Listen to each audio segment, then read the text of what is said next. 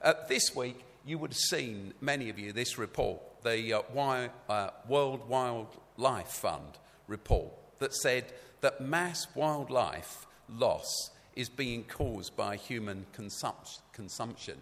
And it forecasts that over the uh, next uh, 20 years, we would use, lose 60% of the diversity that we currently have in the animal kingdom, which is, of course, a ca- catastrophe for humanity. So, even though perhaps some people would choose not to care about diversity and wildlife, for humanity, this is a disaster. It's an end, basically. We could be the last generation unless we sort out this di- biodiversity uh, issue. Uh, yesterday morning, I woke up and uh, was flicking through Twitter as I do. That, what a terrible habit that is. And um, there was just a little, a friend of mine had just posted a film, tiny 45 second film. I was going to show it, but we don't have time. And it's simply um, a film of some, a lion asleep on a plain in Africa. And as the lion um, wakes up, it's shot with a high velocity rifle from a quarter of a mile away. And then uh, the, um, the, the camera is with the guy that shoots this lion, dead. And he slaps his friend and he says, That's another trophy for the cabinet. An extraordinary uh, thing. Then there's this issue. I'm not asking you to look at the detail of this, but this is about the rise uh, in sea level and the rise that's taken place since the 1970s and where we've got to now. This was um, just a few years ago. And uh, the, the um, variation in those colours, that's the minimum and maximum sea level rise that we can expect. Maximum, it would be for 80 centimetres by the end of this century. Uh, around the world, minimum is expected to be 20 centimetres. That in itself will wipe out most of London this won't be called Waterloo anymore, it will be called Waterside or Underwater. That's the reality. We have to do something because the ice caps are melting, as you know, faster than ever. And here's something published by uh, the BBC. Again, want to do this really quickly. So, the more yellow a country, um, the less acreage it takes to feed one person on it. The darker the country, the more acreage it takes. So you see, for most of Africa, it takes just 1.7 acres uh, a hectare to feed a person for a year. But then you look to Australia and you look up into Russia, etc., etc., and you'll see that it takes five to seven acres, and then to America, which is deeply purple, seven hectares per person. Britain is orange. We have to do something about all of this. Um, the BBC asked uh, a rapper called Hezron Springer. I don't know if you know Hezron uh, Springer, if you've uh, listened to his music or listened to him on the radio at all, but they asked Hezron to find out. He loves chicken, he loves fried chicken. And uh, so they made this fantastic documentary, which you can watch online and I just edited together the front of the show, just one minute, and two minutes at the end of the show. So uh, we'd like you to uh, listen and watch this now. Whoops. Is the sound I used to have fried chicken, get this, three times a day. The juices are flowing from this thing like the River Thames. Like, I'm expecting maybe some big machine with big knives going doof, doof, doof, doof to the. So here we are at the beginning again, where this all started, and I'm looking at this leg. When I first started this this this documentary, and I first started this journey to see how this stuff is made, I want to see like a small farm, and it's gonna be like, hey, hey, hey, all fun, all fun. And now I know where it's come from. Through this process, I've actually started to to eat less meat, and to be honest with you, like right now, I don't really want to eat this. But look at this, it's like.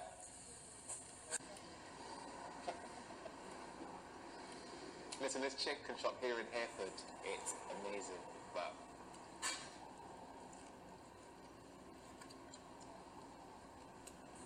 Oh my god. Oh no. Oh no. Oh no. Oh no. I just had a bite of the chicken. And that same smell that I I smell in, in the in the slaughterhouse, I just tasted it in the chicken. I went to the inside bit, and that kind of stench after the chickens are being killed with the blood and stuff, I just tasted it in the chicken. It, it, that, that, that, that, that, oh my god, man. I can't even speak properly. That just made it real, man. I just tasted the, the, the smell of the slaughterhouse in the chicken. What the hell did I get myself into by, by doing this documentary, man? I, I, that's disgusting, man. It's not that Oh, I, I, guess this is the big problem that we have. It's not that it's, it's, it's disgusting connecting the two places, but the fried chicken tastes good at the same time, and I'm sure that's a problem that a lot of people have. But I'm tasting, I'm tasting how it's made, how it's killed. Okay, I'm done. I'm done. I'm done.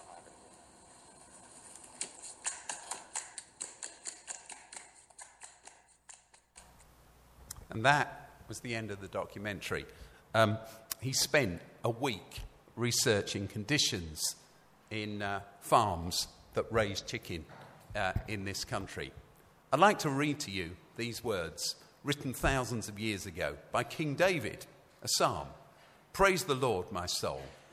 He makes springs pour water into the ravines, it flows between the mountains.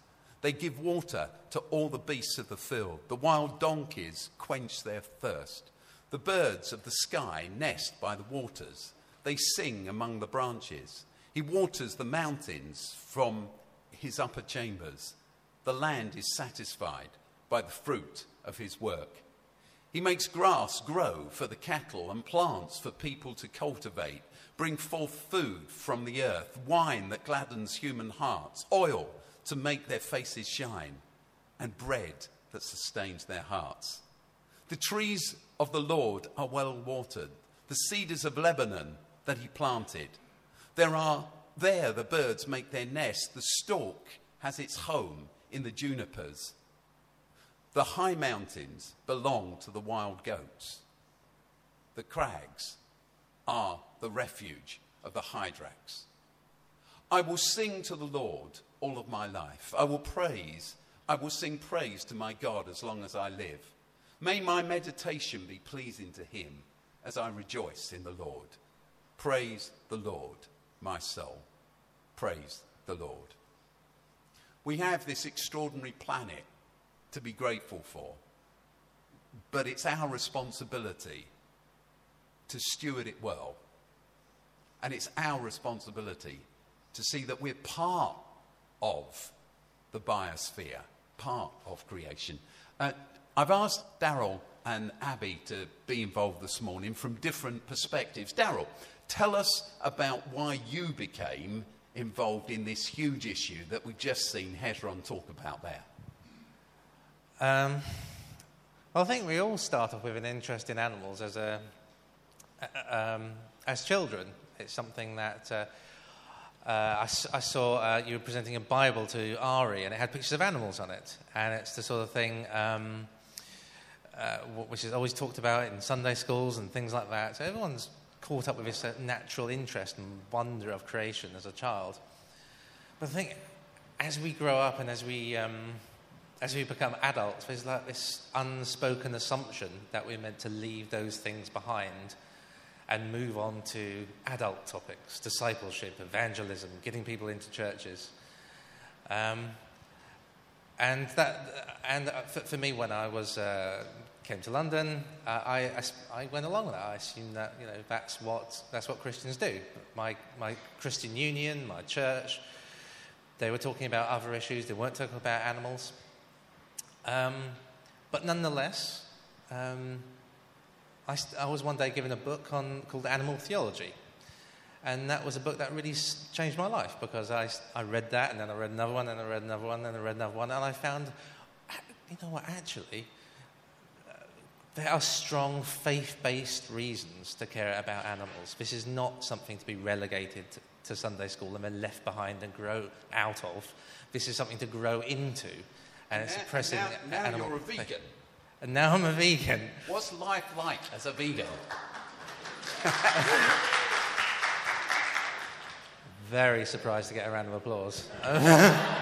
Normally, because I, I, a lot of you have had these uh, leaflets uh, from Sarx, that's a charity I began. Sometimes I speak to faith audiences, sometimes I speak to secular audiences. And when I speak to a secular audience, they think I'm going to bash them with a Bible. So we all look very. When I speak to a faith audience, they think I'm going to bash them with tofu. So I just, if I had a Bible made of tofu, it would make my life easier. But, but, but nonetheless, nonetheless, I think when people actually start getting involved and get interested, they actually think, oh, this is actually quite an interesting topic, which is really relevant to me and, uh, and, and pressing as a person of faith. So uh, last night, you should know, uh, Daryl put together uh, a vegan uh, uh, cafe. We did that uh, through, and um, it was packed out, wasn't it? Absolutely packed. People had travelled from miles and miles for this evening of entertainment, uh, speaking. I was there. I listened to a farmer who had become convinced that he couldn't send his herd to slaughter, and at great cost to him, he created the, he created uh, a new opportunity for them. Um, you've given us this uh, brochure, Daryl. Um, what's it trying to tell us? Um, it's trying to put forward the idea, um, the idea that, that animals are a faith issue. So it's uh, often, I mean, very few people, I've never met a Christian who doesn't like an animal. Most people, I'm sure, here, their eye, your eyes will all light up if I were to show you a, a puppy with a waggy tail. Um, but, but nonetheless, when I speak to a lot of Christians, they tend to think of animal issues as, as something they like, but it's not necessarily they instinctively connect with their faith. And so, what I try to do through Sarx and through this leaflet is to try and say, no, actually, there's strong reasons to, uh, to, to take this issue seriously, biblical reasons, and it's also it's a very strong part of Christian heritage, a bit of a forgotten area, but, it's, uh, uh, but there's so much, um, so many ways in which Christians have responded to what's in the Bible um, and have taken action for animals. So um, I, I know that uh, William Wilberforce, of course, whom we all celebrate because he battled for freedom uh, for slaves for such a long time, he was also one of those who worked uh, behind the scenes to set up the RSPCA, wasn't he? His commitment to, to um, biodiversity and to animal life, which he recognized we all are, was as great as his commitment to freeing the slaves. Absolutely, yeah. It's, it's interesting that he, uh, Wilberforce started what was to become the RSPCA, and out of that became the NSPCC. So it was actually the animals came first and then the NSPCC. And that actually strikingly reflects creation story, because actually the animals are created before humans. And for the early Christians, this actually puzzled them. They were thought, ooh, why, why are the animals created um, first before the humans? So that's quite interesting. And um, yeah, you mentioned Wilberforce as someone who, um, who was a great social campaigner. He had this tremendous heart for, for, for people, for injustice. But he was nonetheless, he, he realized that restricting your compassion, restricting your uh, who is included within uh, uh, God's embrace, that's a bad way of viewing compassion. So he had uh, obviously a tremendous amount of time and energy for uh, people, but he didn't forget the animals. And this is the same of, of so many great Christian leaders. John Wesley, he was going out doing extraordinary things for the poor, but he preached sermons about how to. Um, about, uh, about animals. You know, he, uh, he was one of the first vegetarians, but he was before, uh, before the, the, coin was, the name was even um, coined. The, uh, and, just, uh, and William Booth, uh, he was the founder of a Salvation Army, did this um, extraordinary social outreach, but once again had this tremendous outreach for the And poor. Hezron uh, Springer, the uh, rapper there, you know, I don't know if you caught it at the beginning of the program. It's worth watching that program uh, if you can get it. He starts off, he, he says that he eats fried chicken Uh, fried chicken and chips, sometimes three times a day. Probably not the greatest uh, choice in the world itself, but he loves chicken. And uh, that's why the BBC chose him just to go find out how that chicken arrived in the box. And you see the result in the end. He, can't, he says the chicken actually smells of the smells of the slaughterhouse. As you reflect on what you've just uh, seen Hezron say, what do you make of that? It, it is quite striking. I mean, the first thing that comes to mind is, is Jesus. I mean, uh, animal imagery is so often associated with Jesus. We think of it, we were singing about him, talking about him as the Lamb of God. Um, he's often referred to as the Lion of Judah. The Spirit descends down on him like a dove. All these sort of things. But he also, what's often forgotten, when he beholds um, Jerusalem, he says, "How I long to gather you." as a mother hen gathers her, her chicks. So he uses the imagery of these creatures to describe divine love. That's really striking. And once again, um, when he talks very famously about, um, about models of Christian discipleship, he uses lilies and sparrows, birds, as models of Christian discipleship. And he says, Not a single one of these falls outside the love of the Father. Not a single one falls outside of the love of the Father. That, those words ring in our ears when we see images like that. It's funny, isn't it, how we either keep animals, we love our pets, keep them or eat them. It's a strange thing that we do. Abby, uh, you've been sat uh, there uh, listening to all this. Abigail's uh, my daughter, actually, but uh, more importantly, well, no, not more importantly. no, take that back. That's a cruel comment. So, I was going to say, more importantly, but not more importantly, but you're a local GP. Uh, tell us about what you do, where you work. Um, I work at Princess Street Group Practice, which is just up the road um, in Elephant and Castle. And um, uh, you're not a vegan. I'm not a vegan. But tell us about um, the way you prefer to eat. I'm not a vegetarian or a vegan. I've, I've got celiac disease, so I can't eat any um, gluten and I can't eat any lactose. So if I then said I was a vegetarian or a vegan, I think I'd have no friends and never be invited anywhere for dinner. but I don't choose to eat. Um, I never cook meat. I never buy meat. Um, so I, yeah, I choose not to eat animal products if I can. And what, why is that then? Um, well, I think actually a lot of it is to do with um, the environmental reasons. But actually, if I, as a, GP, as a doctor, I guess I think, think about the medical reasons. And actually, there isn't a medical base, it's not evidence based medicine to say to be a vegan or a vegetarian, um, or to say that a vegan be- diet is better for you than a vegetarian, or a vegetarian is better than a meat containing diet. And actually, if you're a vegan, you're restricting your diet quite heavily, and so actually, you're at risk of um, malnourishment, you have to take supplements. You know, it's, it's quite a restrictive diet. But having said that, I think there are real health benefits from, um, from reducing the amount of animal products that you consume. I can give three quick examples. Yeah. Um, so, one is that we all know, these are really examples that you all know, I'm sure. But so, energy dense diets, so high sugary, high fat diets, um, lead to things like diabetes, stroke, um, heart attacks, kidney disease, all kinds of things, um, as well as obesity. And energy dense foods typically are animal based foods like meat and dairy produce. So that's, that's a risk and that of all of those illnesses, as well as obesity, which is an independent risk for things like cancer and all kinds of problems. The other thing is processed meat. So the World Health Organization have actually put processed meat they actually label it as a carcinogenic. So it's in the same category as asbestos, it's in the same category as tobacco. But I was looking at my little boy's um, uh, you know, lunchtime menu for his school, and he can have th- processed meat three times in a week for his lunch, you know, aside from any other opportunities that he could have it.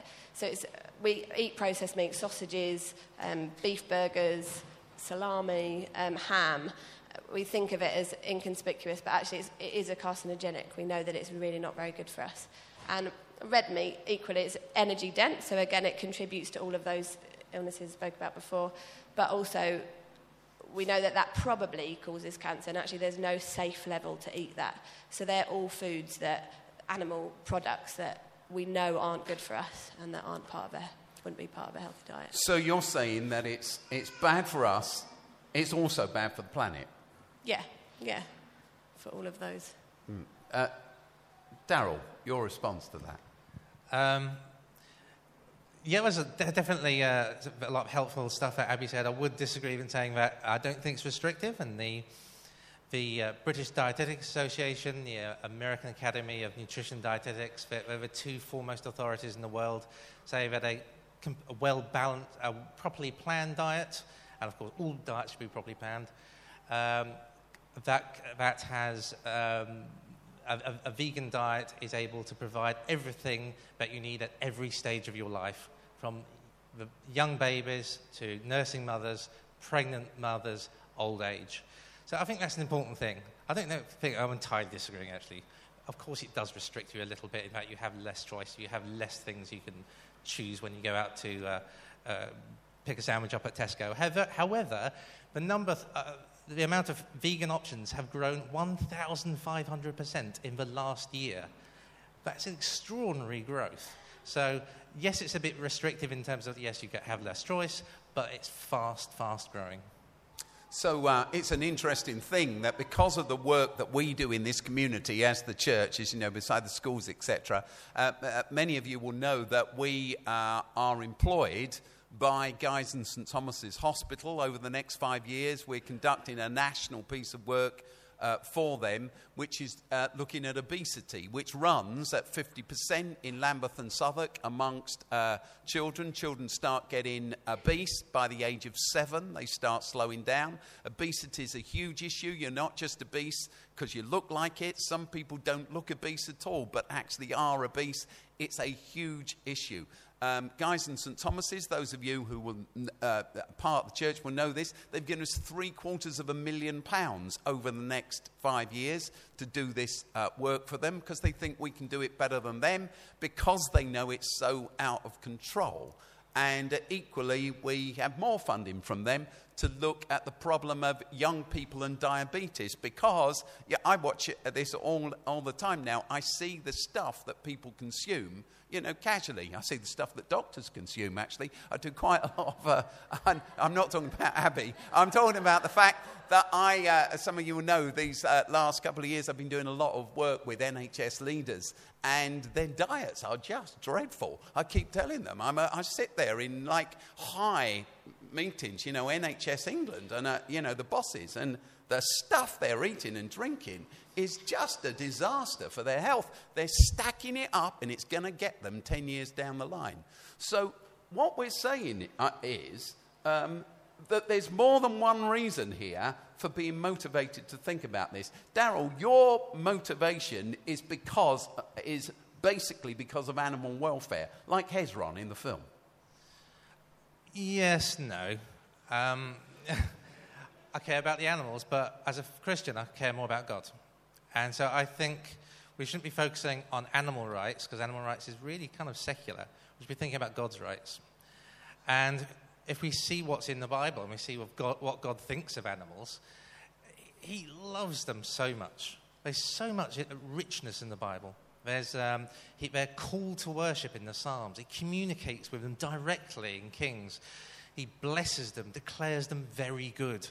Um, and uh, and he delights in them. This is an extraordinary thing. He delights in them. And uh, when, when Job is moaning to, uh, to God, he, God speaks out of the whirlwind and he rebukes Job and he says, you are, Remember, you are just one part of my magnificent creation project. So I think that should be the, the focus of, uh, of why things matter.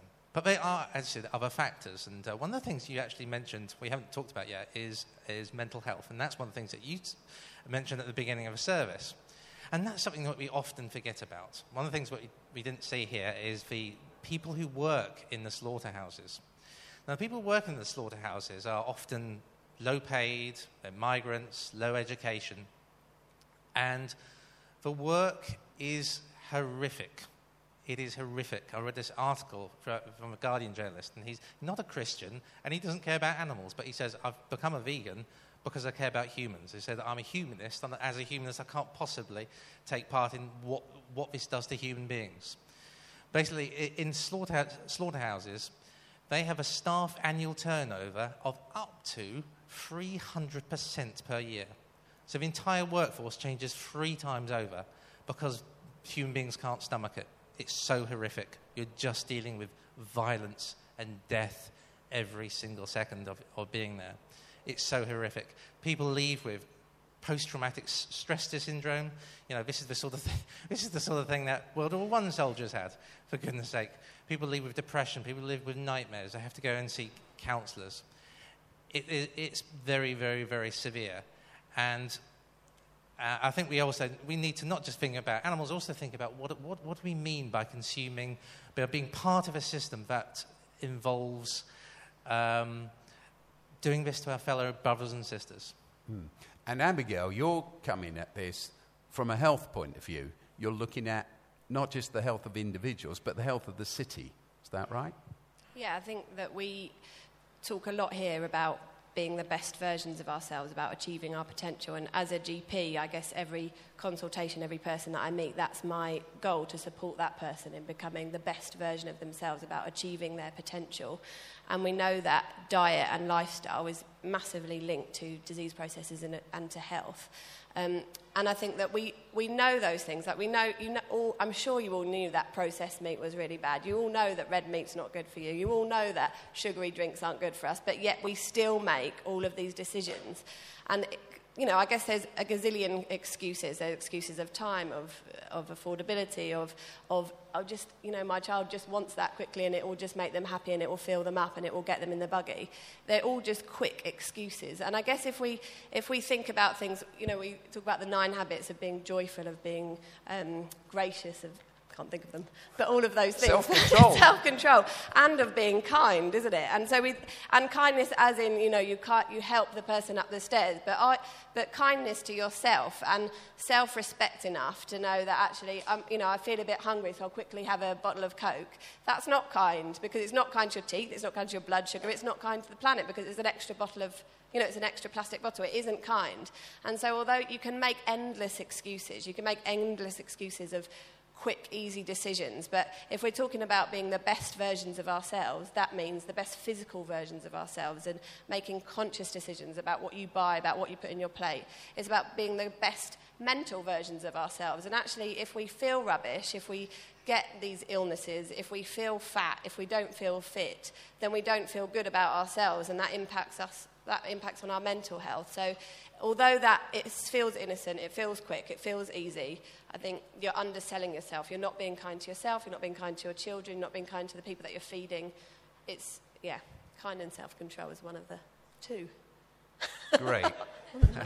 So, uh, it was a few years ago, back in 2016, that the Paris Agreement was signed. Um, it was Donald Trump that stepped down from it a year ago. Uh, uh, global temperatures continue to rise, sea levels continue to rise, biodiversity is being eaten into all the time. Um, we're really worried, are we not, about the health of our cities? Uh, we've just heard what a, Coke, a can of Coke or a bottle of Coke does to you and does to the planet on the way through. The point of this morning uh, was just to help us to stop, to think, to reflect. Daryl represents one point of view, Abby in a different place. But each one of us has to make decisions about the way we live and what we eat and how we treat the rest of the planet.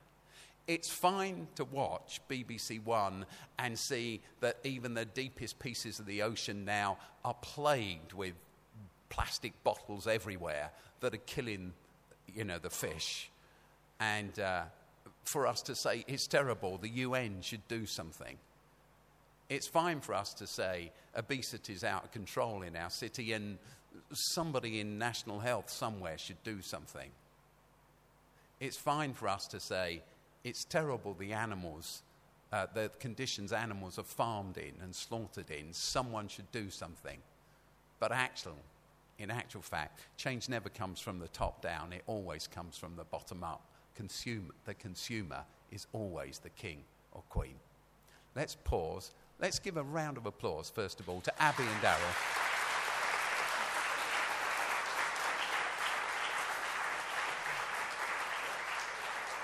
Lots to think about. Do pick up, take, uh, take Daryl's leaflet with you, find out more about Sarx.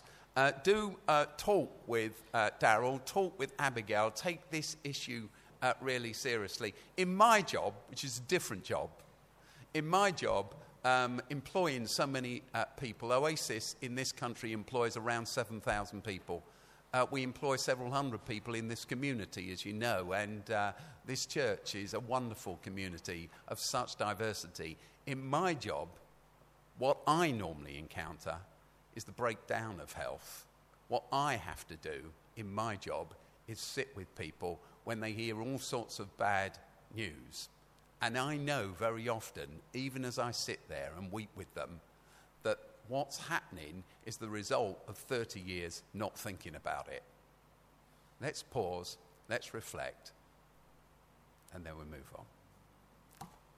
Lord, we thank you for the challenge of this morning. We thank you for Daryl and for the way that he's thought this issue through and the stance that he takes. We thank you for all the energy he puts into highlighting these issues around animal welfare. We thank you for the history that we have of somebody like Wilberforce, and as Daryl says, setting up the Society for the Prevention of Cruelty to Animals before contributing to the development of the Society for the Prevention of Cruelty to Children. We thank you for Abigail and the work that she does and the work that so many in this community do in terms of medical care and Guy's and St Thomas's and hospitals and GPs around here in the community, nursing and caring. We thank you for the life you've given to us and the diversity of life there is on this planet. Help us to steward our resources well, to steward ourselves well, to steward the planet well. This is our prayer together. Amen. God bless you all. Thanks again to Daryl and Abby.